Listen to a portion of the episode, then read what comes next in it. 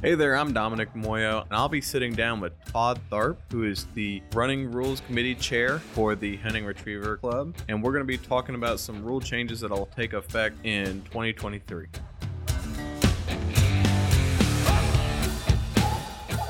You're listening to the UKC Hunting Ops Podcast, celebrating hunting dog heritage, competition, and community. United Kennel Club has been the hunting dog sports home for coonhounds, beagles, retrievers, pointers, cur, feist, and more for over 125 years.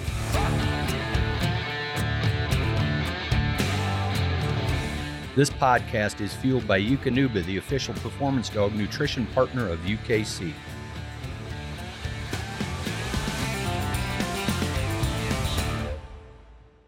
I'm Domenick Muoio. I'm the Field Trial and Hunt Test Program Manager. I'm joined here today by Todd Tharp.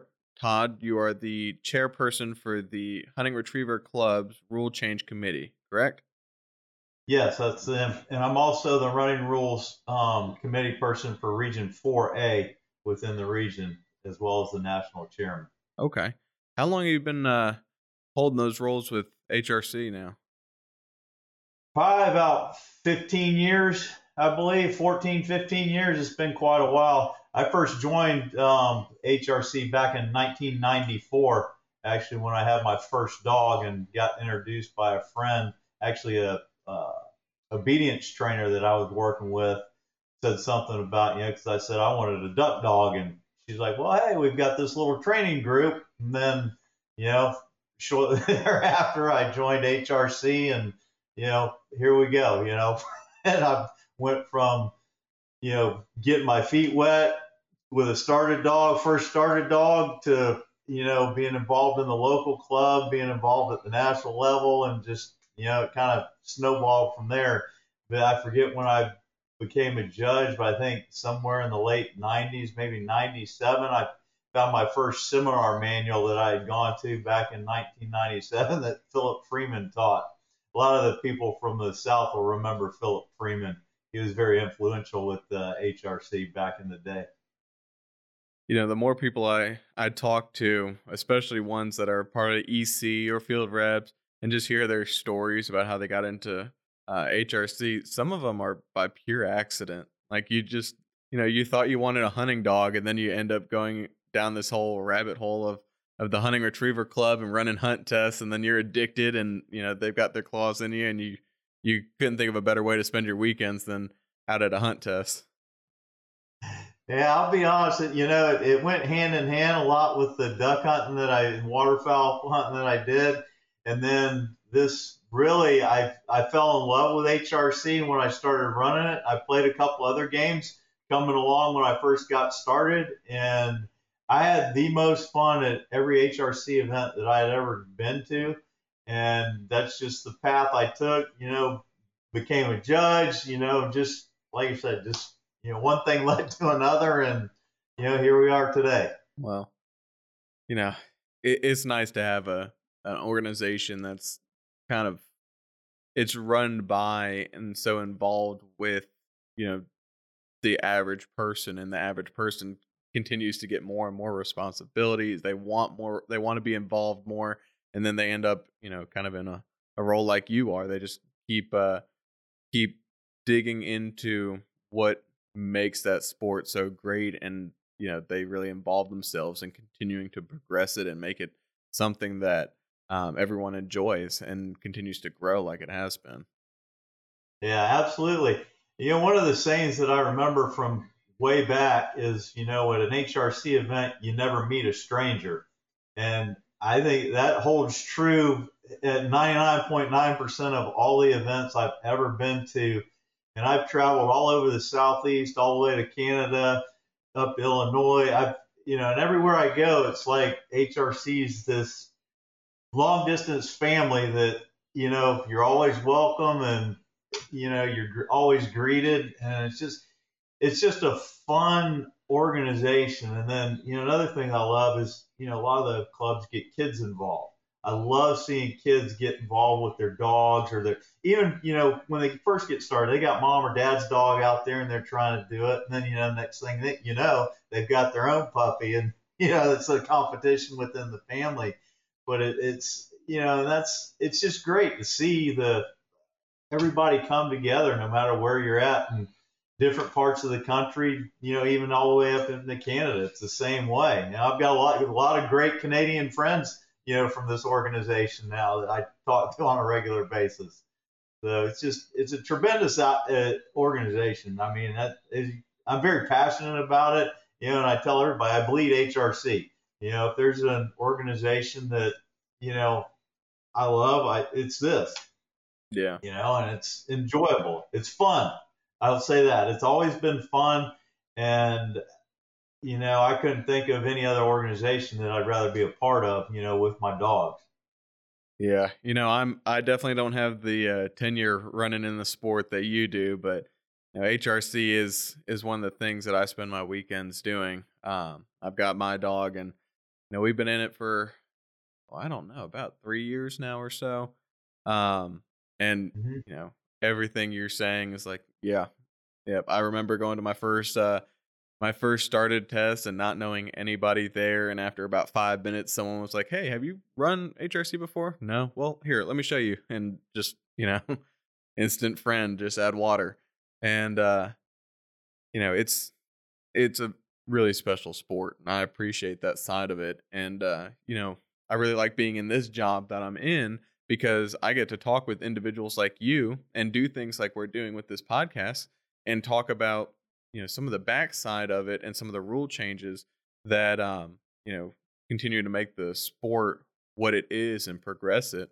And so that's kind of the goal for today's podcast is to talk about some of these rule changes that are going to take effect the uh the first of 2023 and uh you know maybe dive into a little bit of the thought process behind them as well. I know uh some of them are just syntax and, and clarification but there are a couple of uh changes that probably took a little bit more thought and I'd love to be able to pick pick your brain as proxy for the entire committee on how those changes came about and we could probably also talk a little bit about you know how changes are proposed as well for some of the other members who might be listening to this and go you know I've got an idea that I think might make HRC better and how they can get that that voice heard and potentially get that idea in effect. Yeah, I mean it's you know our organization, any member in good standing can propose a change, whether it's a rule change or a policy change, and you know they basically you know write it up, and I'll put it on the table. If anybody needs help writing anything or presenting anything, I'm more than happy. My phone number's out there on the website. You know, I'm pretty easily accessible via email, telephone. I, you know, a lot of times I prefer picking up the phone and have a conversation. But like I said, any member can turn in a proposed change to any rule or any policy that's out there. And the rules get turned in. You know, policies have to be brought by a board member at the national meeting, but a rule proposal can be turned in to their local area running rules rep. And it's an every it's a two year process basically that it takes. And we're in that process right now for new rules to be proposed and they have to be turned in to me by April 1st of next year. Um, but like I said, any member can turn in a proposed change. Um, it's a very it's a simple form online, and if anybody needs help, go to your local running rules rep first. If they can't help you or they can't answer your questions, then feel free to give me a call or have them call me or however it works best for you. But you know, that's what you know I feel makes our organization so good is that everybody basically has a voice within our organization and there's a process for your voice to be heard. You know, because once you write it, sign it, turn it in, you know, it's going to go basically up the chain. You know, it'll go to your running rules rep, then it'll come to me, and then we go sit out at the national meeting and collectively as a committee discuss the proposal that's being presented because you have to give an explanation of why you think it's a good proposal. We talk about it we look at it, we kind of analyze what's said, what's the purpose of this change, you know, and if we feel that, you know, the verbiage could be changed a little bit, we make suggestions to the author. The committee cannot change any proposal. All we can do is make change, make suggestions to change to the original author. The original author has to make the change himself or herself, you know, to that particular proposal when they do it. And like I said, anybody can make a proposal. Um, you know, and don't feel like you're out there by yourself. You know, because even if it gets all the way to the committee at the national meeting, we're all going to sit down and discuss. We spend an entire day discussing every proposal that's turned in. You know, the pros, cons, and can we make it better or is it good like it sits? Um, you know, so that's kind of a, a quick, brief process of how it works. And on the website, there is a, a document there. It's a timeline for, and it gives you specific dates of when things have to be turned in and who they're to be turned into. So it's very, and I have all those documents as PDF documents. So if anybody needs them, I can email them directly to them as well. So, it, I mean, the information's out there. It's very easy to access. I think a lot of people don't know where to look. Um, you know, the first place I would suggest is the website. If you need help, talk to your area running rules rep. And if you can't get that help, you know, come to me. I mean, I'm, I'm here. I've been around for a good amount of time. You know, I can't say I've been around as long as everybody, but, you know, I, I feel that I've got a pretty good understanding of HRC and what happens and how it happens there. Um, so, absolutely. Well, I think that's a, a good precursor talking about some of the process into uh, you know talking about some of the specifics here, some of the rule changes that are about to take effect. Um, I know there's some some uh, documents that were published at the national meeting and, and things like that. So uh, we'll kind of walk through some of these rule changes that are coming up. We'll probably also talk a little bit about um, you know the the ones that may have failed also and just you know kind of uh hear the uh your take on these rule changes and uh one of the first changes that are on the list for for taking effect this coming year is about the finish triple uh so the way i understood it is previously i think it said uh it said something along the lines of um it could be up to a triple in a finished test, but it did not specify that it had to be a triple for a finished test. And there were some yeah. Sunday afternoon water series that may or may not have seen uh, three birds come out of those wingers. Is that about the right uh, right thought process there? Yes, that's correct. It said multiple marks, so that left an open door for less than three, you know, being two, you know, and I honestly, I think, you know, with a double mark, we have that at the season level. You know, you're running basically a season test if you're running a double at finish. And I don't think that's fair to the people that train for the finish level. I think, you know, you progress through the program, you get to finish, you should have like a good triple on land, a good triple on water. And, you know, that kind of goes back to, and I know there's weather that can affect things, but you can still scale your test according to your weather, according to your time, and still get a good quality test and judge the dogs to the standard. So you've kind of got to look at the entire big picture of what you're doing and why you're doing it. And then, you know, it's like I said, it's a finish level test. So you want to make sure that that dog can count the three, you know, and remember everything. There's, it's just, it's a step above seasoned. It's not a harder season test. It's a finish test, and that's the way it should be judged and looked at. Yeah, I think that, um, yeah, that's a good explanation for it. You know, I remember people telling me, well, yeah, we failed. Uh, we failed on Saturday. That dog's not quite ready, but you know, we'll come by and see if there's a, a Sunday afternoon gimme. And uh, you know, they're kind of referring to a nice, easy double and maybe a little down the shore blind or something. Um, and just pack up, get out of there, and grab the ribbon on the way out. Um, and you know, I think I think kind of like what you said, a finished test should be a finished test, and um, you know truly judge the dogs to those standards and not um not do the dogs a disservice by not allowing them to exhibit the potential and the training that they have. Yeah, and it's the yeah, and they work hard for it, and it should be something that when they get that pass and when they get that finished title, it's something that they can be proud of and they know they worked for it. wasn't something, you know, like a training day going out there and, you know, collecting a ribbon and collecting the title. I mean, it's something that they actually go out and earn, you know, they know they can feel good about it. You know, yeah, my dog smashed that test. You know, my dog earned everything that he got.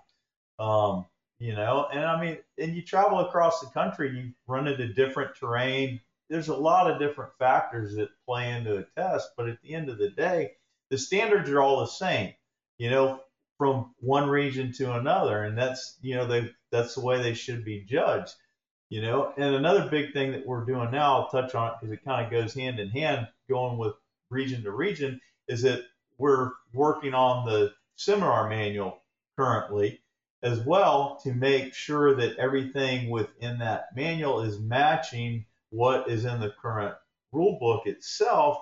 And, you know, when we go back to the national meeting, teach the field reps that, you know, here's the standard that should be across the country, not just, you know, because it varies from region to region slightly.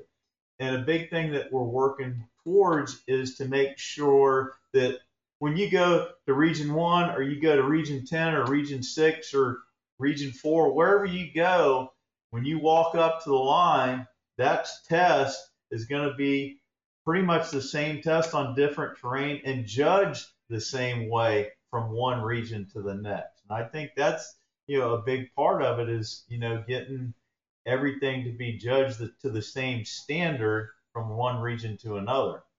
Sure. And for for anyone who's listening that doesn't know what seminar packet Todd's talking about, that's the uh, basically the documentation that that they give when they're instructing judges on how to judge, how to set up tests, the rules on the on the judging side of it, not just the running side of it. Um, and you know, like he said, being even that documentation can be standard, but if the field reps or the people instructing those seminars have different understandings or different interpretations, um, it could lead to one region having a, a different standard or, or setting up different tests than another. And so that's that's a big deal to kind of have everything standardized and nice and consistent across the board. Uh, yeah, and also, you know, it, it's also one thing I noticed. It's a judges handlers seminar. It's not just for judges, and I would encourage every handler go to a seminar in your region. You know, go every every year. There's one within probably an hour or two hours tops from you Go sit down and listen. Whether you ever have aspirations to be a judge or not, go sit down and listen to the seminar. See what the recommendations are. See what they're talking about. See what's being taught. And you, you ask questions there. You know, you learn a lot from sitting in the seminar, and there's going to be a lot of judges there. There's your there's a perfect opportunity to sit down and play the what if game with a judge or your field rep or your running rules rep that's there. I mean, I know some of them don't like that, but you know, the fact of the matter is, is that that's how you're going to learn stuff, you know, because a lot of those guys are throughout the region doing it. Like this year, I flew to Illinois to go to a seminar in Jan- this past January. Um, you know, and when I, that's the first time I really went outside the southeast. But I can tell you right now, I'm going to make it a habit of going to a seminar somewhere in the country. I'm going to pick some place to go and I'm going to go. And I did it in two days. I flew up on a Friday and I flew home on a Saturday night. Mm-hmm. You know, so I was I wasn't even gone barely 24 hours, and you know, and it was very reasonable to do. Yeah. Um, but I would encourage that very much for any member or anybody that's handling a dog in our game. Yeah, I uh, I actually attended one this past summer, and I do have um, the intent of going on to to judge as well, but you know, I kind of hated the fact that I waited so long to go to one of those seminars. There were a couple people in there that they didn't want to be judges. Of course, it's great and benefits the sport if you go on to judge as well. But um, they were there with that purpose in mind to further their understanding of tests, further their understanding what judges are looking for, ask some questions that you don't get the time to ask on a test day. And you learn a lot about even how to train or what you're looking for in a dog when you understand how they're being judged a little bit better than what you can just read in the rule book or read in the uh, the test setup for whatever level you're running. Yeah, absolutely. I mean, it's and you're you're around other HRC people. They, you know, everybody that's a judge, including myself, we started out the same way everybody did. We got our first dog, found out about the organization, went, you know, saw what it was about, trained our first started dog, you know, went and ran season dog, went and ran finished dog, went and ran grand. I mean, it's a it's a progression. You get involved, but at the end of the day, thinking about it, we all started the exact same way. Mm. We wanted a dog. We were probably avid waterfowl hunters. And one way or another, we had some indirect or direct person in our lives that introduced us to HRC. Yep. So everybody pretty much starts the same way, you know, with the exception of probably Omar, you know, since he started the whole thing. I tell you, great. Speaking of him, there's a great video on our website where Omar goes in depth and talks about how he started the organization and flew back and forth to New York and you know did, it's about I think it's about 25 minutes, maybe a little longer, plus or minus five minutes. But anybody out there that haven't watched that, take a half hour out of one of your days, your weekends, sit down and watch that and just listen to what Omar has to say. It, I mean, I've watched it several times over the years, and I've recently watched it again here in the last month or so. And I was like, it's just such a good video and of him talking about this organization, how it all came to be, why he did what he did. I mean, it's just take the all I can say is take the time and watch that video. It's really, really good. Yeah. Uh, and that website is hrc.dog, D-O-G. That's the new uh, new hunting retriever club's website. If you haven't checked it out, it's it's pretty nice. It's updated now. Um, yeah, we brought it out of the '80s. Yep. Or '90s. yeah, it was it, it, was getting up there in age, but it looks good now, and um, that's where you can find some of that information uh, Todd's referenced. Getting back to some of these rules as well, um, you know, there's some clarification as well to the season hunt area and that was kind of done um, to ensure that uh, you weren't getting like inline tests or too close of marks in these season tests, right? Yeah, it's basically to keep your hunt areas from overlapping because even at the season level, you know, you can't expect a seasoned dog um, to, if you've got overlapping areas, you know, for that dog to be able to distinguish. He's a younger dog, you know, doesn't have the experience, you know, so you want it clearly defined, you know, that you've got two distinct areas for that seasoned retriever that he's supposed to be in. He gets to the hunt area, he starts breaking down the hunt, then he gets to that area of the fall and he's in the, he he goes there. You don't want it to you don't want one mark to influence the other. You want it to be clearly defined for that that dog at that level. Yeah. And just like the blind not being a part of the marks, you know, it's outside the mark. So there's no influence from any part of a season test on the other. You know, when he's going up there for marking, that's what he's doing, marking in memory. There's no other influence out there. And if you get them too close to each, the two marks too close, then all of a sudden, you know, the dog could get confused. I mean, some won't, but a lot will. So that's why it's so important to make sure you have clearly defined areas that the dog's supposed to go. Mm-hmm. And uh, you know, it's funny because you don't, like you said, you don't want that influence there.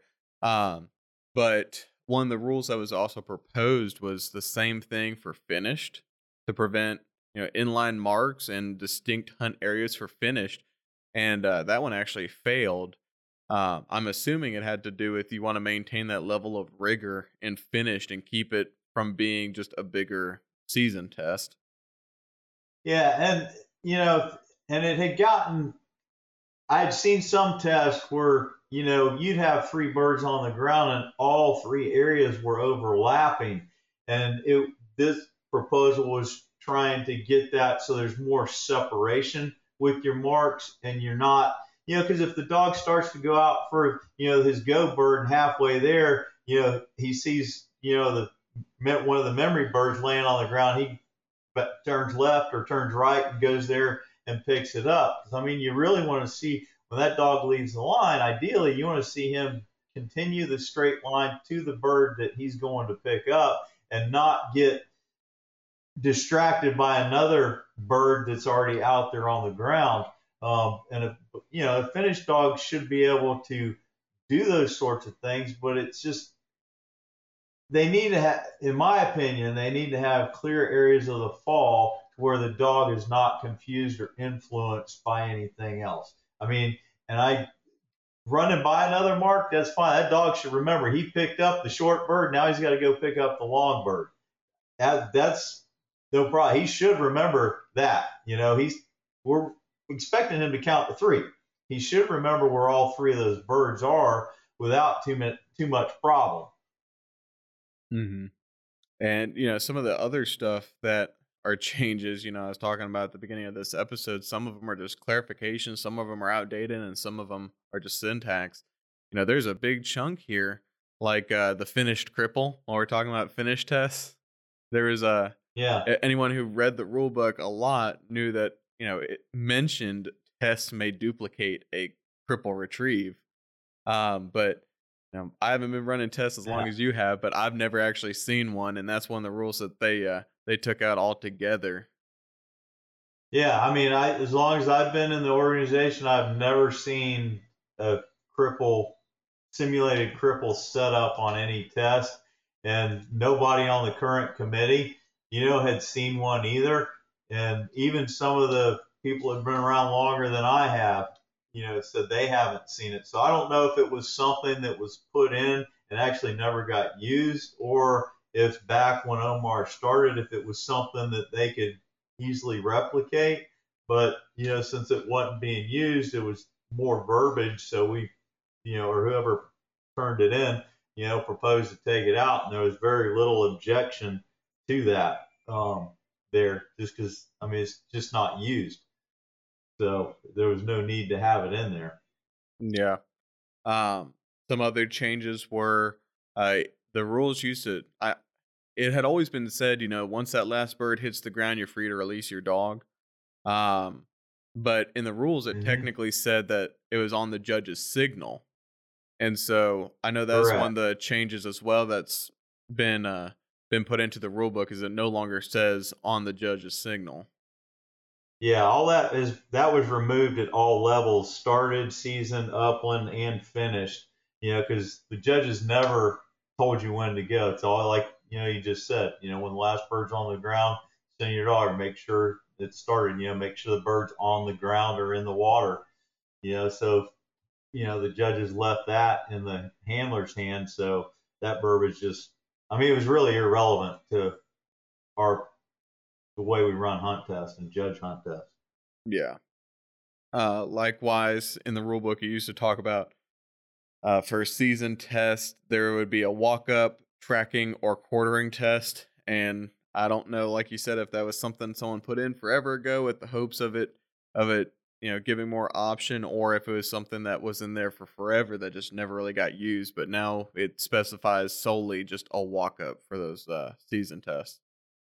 Yeah, and like the same thing with the cripple. I'd I'd never seen it anywhere, um, other than a walk up season, and then the same thing with the committee. There was nobody. Yeah, I mean, there may have been one or two people that had seen a quartering or tracking test, but it wasn't. It was not very many, and that you know, and that one uh, passed overwhelmingly as well. So you know, now season they're just going to do a walk up. Um, you know, and there's no option for a tracking or a quartering test. Mm-hmm. You know, just another one of those things that is not was well didn't appear that it was used, and obviously with the overwhelming vote on it too.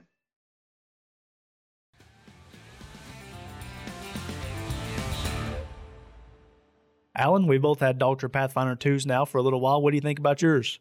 I'm liking mine. One of the things I had the opportunity to now download a map of an area where I did not have service and I've used it there and it has worked flawlessly. I love it. Yeah, I love the crystal clear maps. I love that I never lose reception on my dog's collars anymore. Highly recommended by me as well. Dogtra Pathfinder 2, the official GPS collar partner of UKC. Now, I know there was another uh, rule that passed recently talking about um, honor, like the honor dogs and uh, manners and everything with that. Can you kind of talk a little bit about that one? Because I was a little bit confused on what specifically was changed in that rule and how it, if it was just a verbiage thing or if it affects uh, you on the honor bucket. Yeah, it was a, more of a verbiage thing, and there was more of a, I guess, disagreement, I can say, among judges of whether a dog should be laying down, sitting, or standing. And the argument was can a dog laying down actually mark the birds that are hitting the ground? There were some that said yes, some that said no. So it was always basically a debate should the dog sit? Is it okay if he lays down? So this rule basically says your dog has to either sit or stand on the honor bucket. So that's what it changed. So obviously there was enough votes there that changed that. So your dog's going to be sitting or standing when you're on honor. Your dog will not be able to lay down on the honor anymore. Yeah, that makes sense because in my head, I think uh, you know if you have a dog laying down, they kind of have an extra step before they can technically break, which might which might be the difference in you being able to get that that quiet sit down on them before you know before they actually break on honor. So that makes a little bit sense. Plus, you know, if it's tall grass and they're laying down, like you said, they can't even see the birds. It's not the same test for a dog that might be standing or sitting. Yeah. And then, you know, in a if you're out in the field, you know, what if the working dog goes out there and he's hunting and then all of a sudden he can't be handled to find the bird, he can't pick the bird up. You know, now if that dog was laying down, he could potentially have not seen the bird. You know, now he doesn't even know where to go. So it's a basically a cold blind for that dog to go try and pick the bird up. If he handles well and the handler marked the bird, you know, he can get there. But, you know, I mean, it's he's an honor dog. He's the backup basically to the working dog. So if the working dog has a problem, the honor dog can, you know, basically take up in his place and get the job done. So one of the rules, you know, the ones we've discussed so far may or may not affect people. They may never see a double in a finish test. Um, they probably never were released on a judge's signal, and definitely if you haven't seen it, and a lot of people in in HRC haven't seen a cripple, then you know that's a null point too. But uh, one of the things that uh, will affect anybody running a season test from 2023 on is that change about the uh, the popper. You know, historically, you walk up to the line uh, whenever you're running the blind, you shoot a popper in the direction of the blind. You put the gun back and you run your dog, uh, and that's no longer going to be uh, uh, done in season. Correct. So tell me a little bit about that. I've heard rumors about what it, what the reasoning and rationale is behind it, but uh, what are some of your thoughts? It, I mean, you like now the new proposed the new rule. You will not shoot a dry popper at the blind at the season level. Um, you know, some felt that it helps the dog, points them in the right direction. Um, honestly, a, a blind a blind is a blind. You know, whether you go up there with the gun and shoot it. Um, the only thing that I can see it really affecting a seasoned dog, if you have a judge, which I highly recommend not to do, is running a cold blind before your marks, because um, that seasoned dog's usually pretty jacked up and you know excited coming in you know, and running your walk up, you know, he's that gets him a little G'd up even more and running a cold blind after that. I just I don't think it's a very good idea for a judge to do that to a seasoned dog. Because, you know, one thing, you know, go run your walk up, go run your marks. Now the dog's he's settled down, his mind's, you know, in the game with you, I feel. Then, you know, you get up there and run the blind because that's all about communication between handler and dog. That's, you know, you guys working together. And you want to give that dog every opportunity to work with you as a handler. And I think it's a big disadvantage of, you know, not getting them warm, so to, warmed up, so to speak. Um, and the popper, in in my opinion and thoughts, I don't think it makes a difference. I know some people will debate that with me, and I'd be happy to discuss it. But at the end of the day, it's a it's a blind retrieve. They're not seeing anything marked. If anything, I thought the my feelings was the shot would cause more confusion than not having a shot because you're out there, you're you're lining up, you shoulder the gun, you shoot. The dog's thinking, okay, there's a mark out there. Where is it? You know, and you how many times you see the dog's head swinging left and right, left and right, and it takes the handler a minute or two to calm the dog down, you know, to where he starts to focus and you know he starts looking out there straight in front, you know, where he should be instead of looking around for the bird that you just shot. So I think it simulates mm-hmm. a more true blind retrieve, you know, because if you've waterfowl hunted at all, you know, you got two birds flying in, there's a good chance you can hit two birds with one shot. It does happen. And, you know, he goes and picks up one, and there's a wind blowing or whatever, and that other one blows 50 yards from where the first bird was down. So, yeah, you got to handle it to them. So, mm-hmm. I think it's better representation of a blind retrieve than standing up there and shooting the air. So I think it's better for yeah. the handlers. And I know some of the. I think it'd be easier for them to train for it as well. Yeah, I could definitely see that. Some of the reasons I had heard, you know, just through the rumor mill and showing up to the hunt test was, uh, you know, when that rule was first written, they weren't necessarily using just primer poppers. They were using actual blanks. So when you shot, there's actual wad kind of going out in that direction. Yeah. Um, I don't know if uh, if that's the case. Also heard you know gun safety.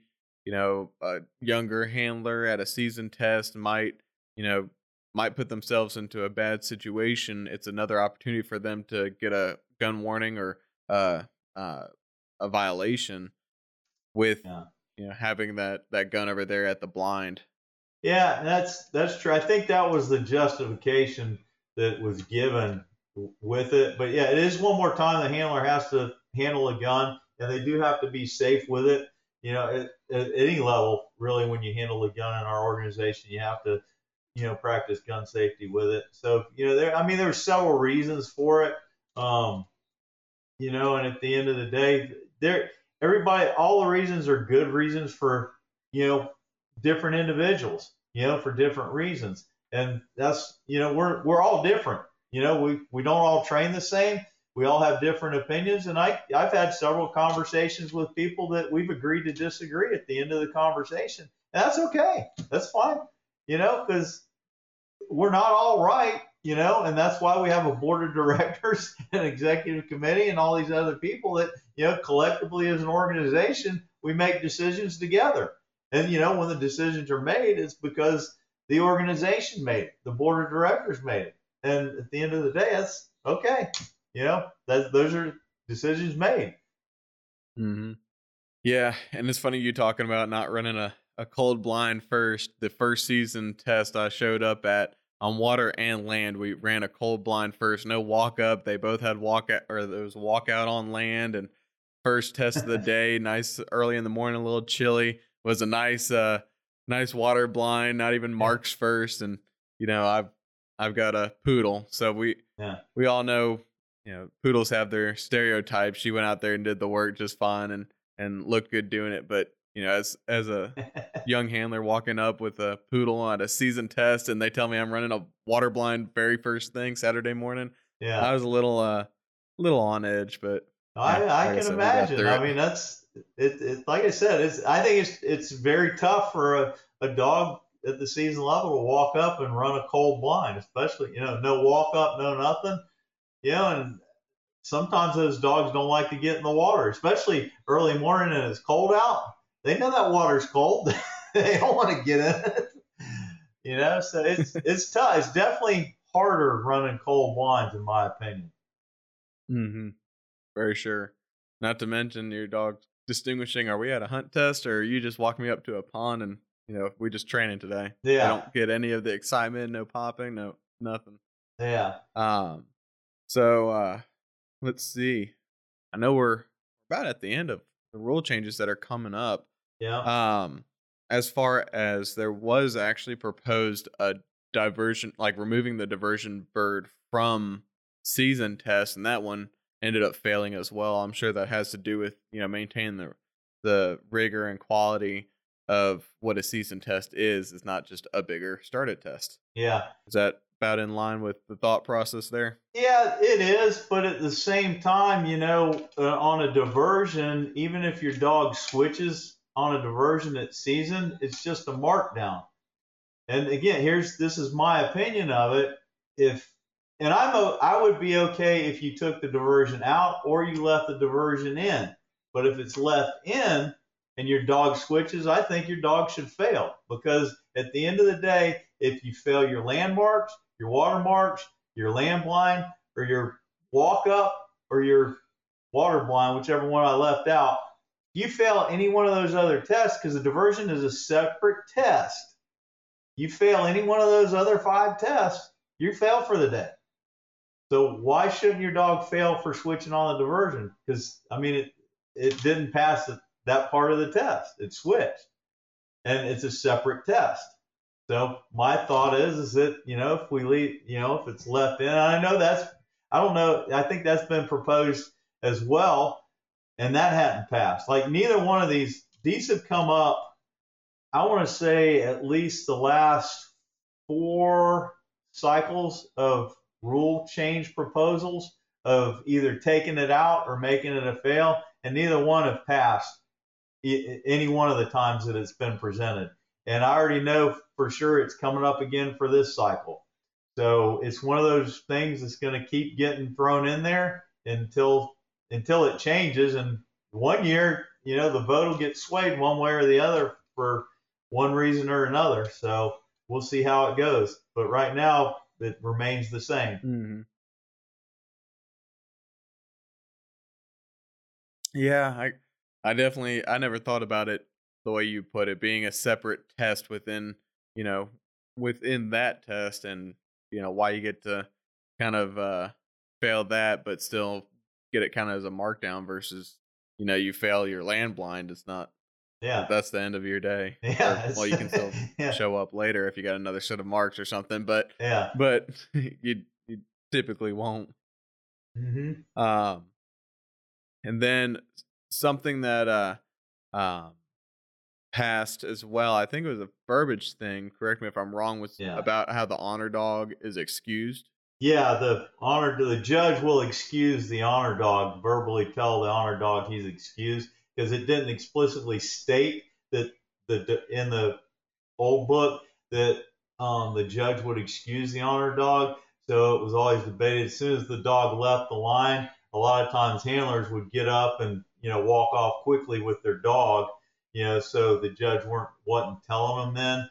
Um, you know, because the dog has to leave the line, but now, you know, the judge at his, when he feels it's comfortable or she feels it's comfortable that, you know, that honor dog has met the criteria, you know, he'll excuse the honor dog. So it's just, it's kind of what's been practiced, but, you know, there was nothing there that specifically said the judge was going to excuse the honor dog, but now it's there. So the judge will excuse the honor dog.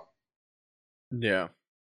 Uh, well, that makes sense too, because technically, you know, you're you're still judge until you're back on lead, and usually after you get off that honor bucket, you got a couple steps to take before before you're putting that lead back on. So there's Mhm. there's a little bit of room for a dog to to make some mistakes in that area, and you know, the judge might be watching that dog run out on on that first go bird, and then all of a sudden hear sit real loud and firm from that honor dog and look over and completely miss whatever that dog was doing. It could have it could have had a controlled break and they missed it. Yeah. And so being able to excuse that dog whenever you're ready to actually judge judge that honor dog fully is you know that makes sense.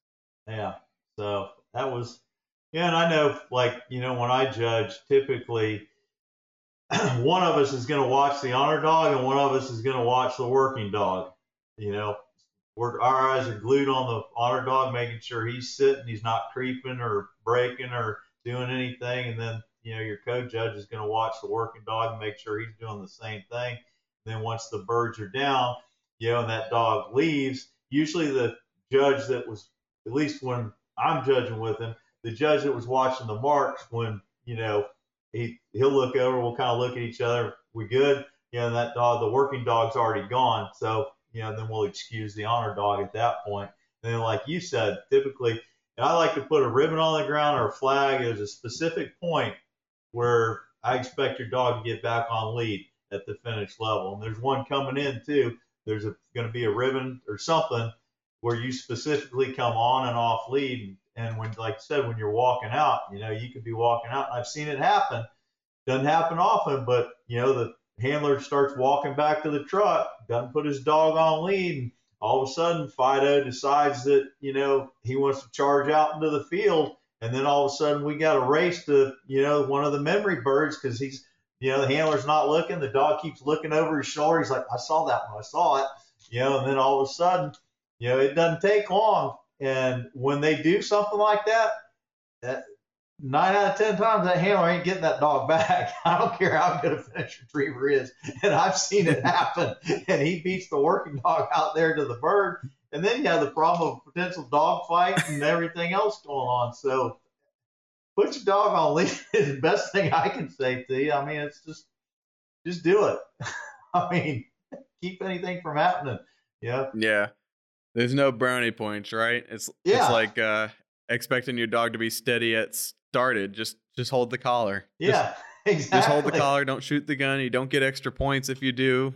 Yeah, it just you know, just just put them on Um, and do it. Move on with it. But mm-hmm.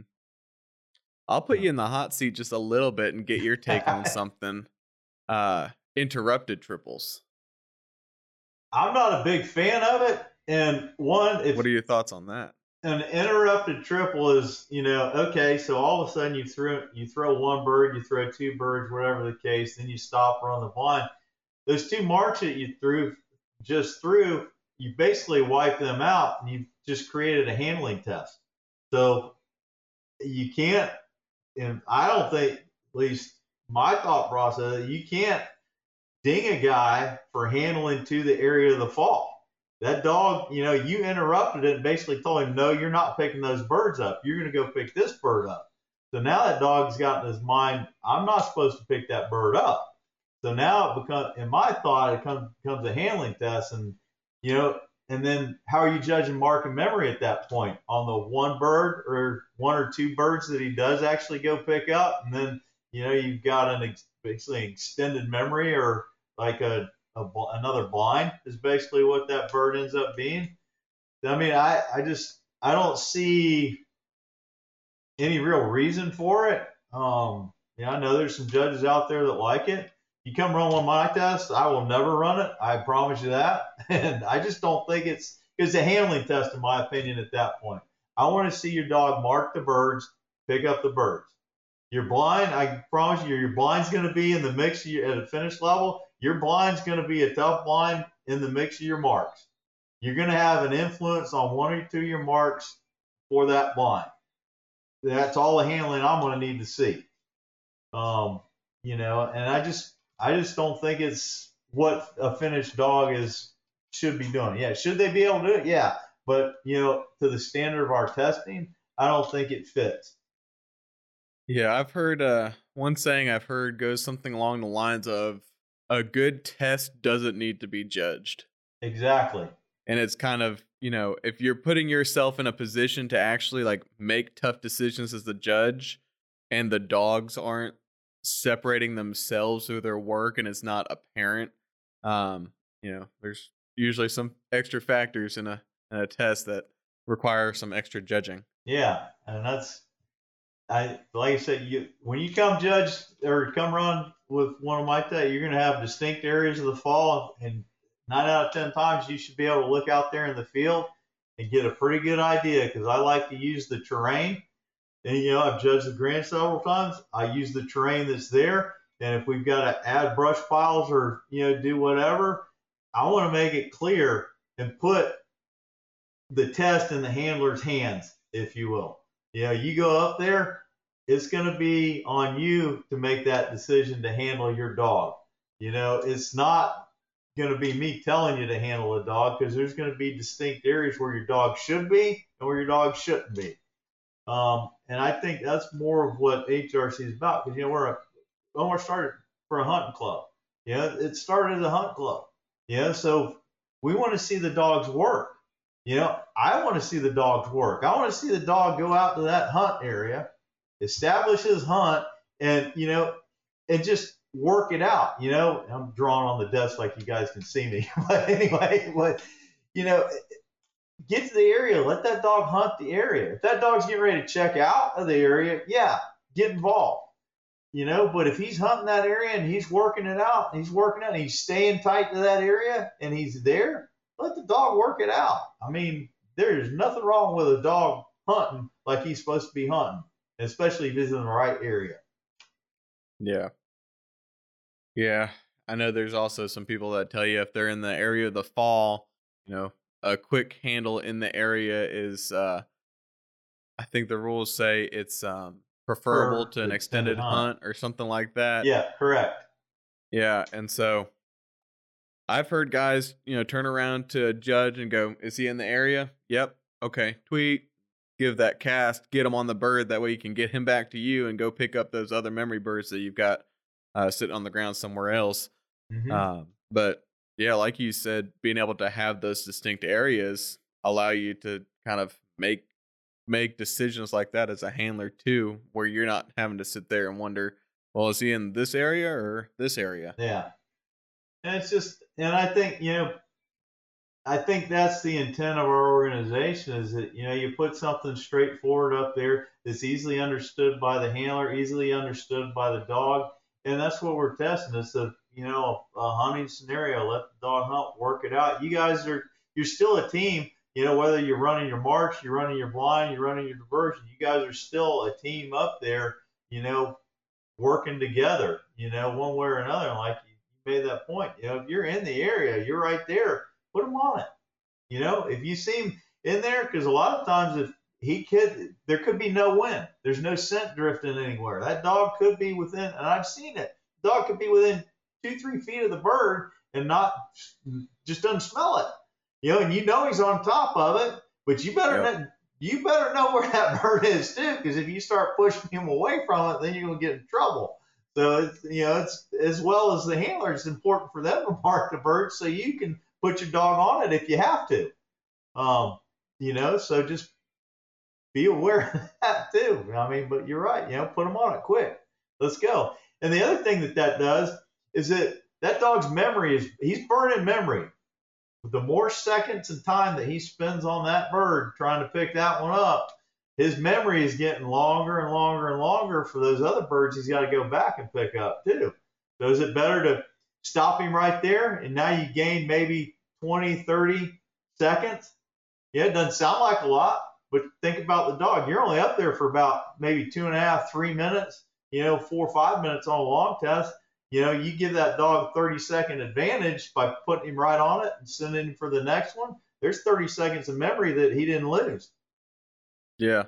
Not to mention, it's not just 20, 30 seconds of time. It's 20, 30 seconds of that dog putting a nose down and actively searching and thinking about this bird that's right in that area. Mm-hmm. And then, you know, it's not just a couple of seconds. It's it's a whole it's a whole uh, situation for those dogs to be out there looking for a bird. Yeah, absolutely. But, uh, well, I know we could probably talk dogs and training and situations and funny stories probably all afternoon Yep. but um you know we've kind of uh kind of talked about all the changes that are coming for this 2023 season um you got anything else to add any other thoughts any other changes on the horizon that are worth mentioning Well, as like last year at the national meeting, we passed to reorganize our policy rule book, and we have completed that task. I got it in the mail yesterday. Everybody can see it here. This is your new 2023 book. Here, there's three distinct sections. I'll I'll see if I can find them pretty quick. But you know, you've got section one is HRC policy, and that's all that's there is policy. Then you've got your UKC policy. That's all that's there. And then you go back to section three. Section three is all your running rules. That's the only place you need to go look for running rules to run any of our tests. There's a big general section. There's no more redundancy. You don't have to flip back and forth between, you know, the front of the book and the back of the book to find anything. Basically, pages, what is that, page 55 to what was it? Page 73. Those are all your running rules right there. in one section. They're still shaded just like they were, so it's easy to find. But you know, this was a project that you know came to fruition at the national meeting, and I had a great committee when we did this, and we took out all the duplication that was in there, so there's no repetitiveness. Um, and I'm excited to hear what everybody else thinks about it. I think it's a, I think the book got reorganized in a great fashion and a great manner, and I, I think it will help people read it more, which I highly encourage you. If you're running dogs, go look at it. Read your rules. You know, whether you think you're coming in at started, Hmm. seasoned, or finished, go read them. If you got questions, reach out to your running rules rep. Reach out to me. There's plenty of us out there that you can talk to, and we'll help you in any way you can. We can. You know, that's I want I want more people involved. I love the organization. I've mentioned that before in this, but you know, it's and that's a, it's a great tool to have. Um, you know, and just anytime you need anything, I'm here. Well, I know I appreciate that. I hope uh, listeners kind of appreciate that openness and that invitingness of of the Hunting Retriever Club. And uh, if if you're looking to get into it, I think uh, I think you'll come to find a, a great welcoming community within HRC. But uh, Todd, I appreciate you taking the time today to you know, sit down with us, talk through some of these rules. I know talking about rules and policies is probably not always everyone's top, uh, uh, you know, favorite thing to do. So, you know, appreciate you doing that and uh, making sure we could get this content out there so our listeners have a better idea of one, what rules are changing, and two, why they might be changing. Yeah, absolutely. And I'm happy. I'll come back on anytime you'd like. You know, we can talk about any training rules, policy, whatever you would like to. HRC. I'm happy to come on and you know help out any way I can. Well, fantastic. If it gets any colder around by me, I'm probably going to head down to Florida to try to get some Yeah. training done because it's uh it's about too cold to do any water work now.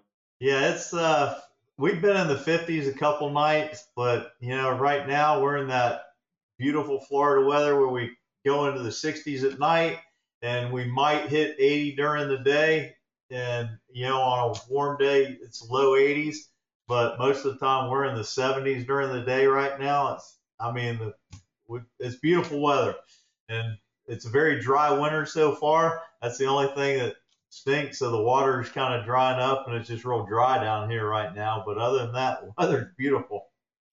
Yeah. Well, I'm I'm jealous. well, you're welcome anytime. I appreciate that. Thank you again, Todd. We appreciate you coming on here and hope everyone is able to walk away with some some new knowledge from this conversation. I hope so too.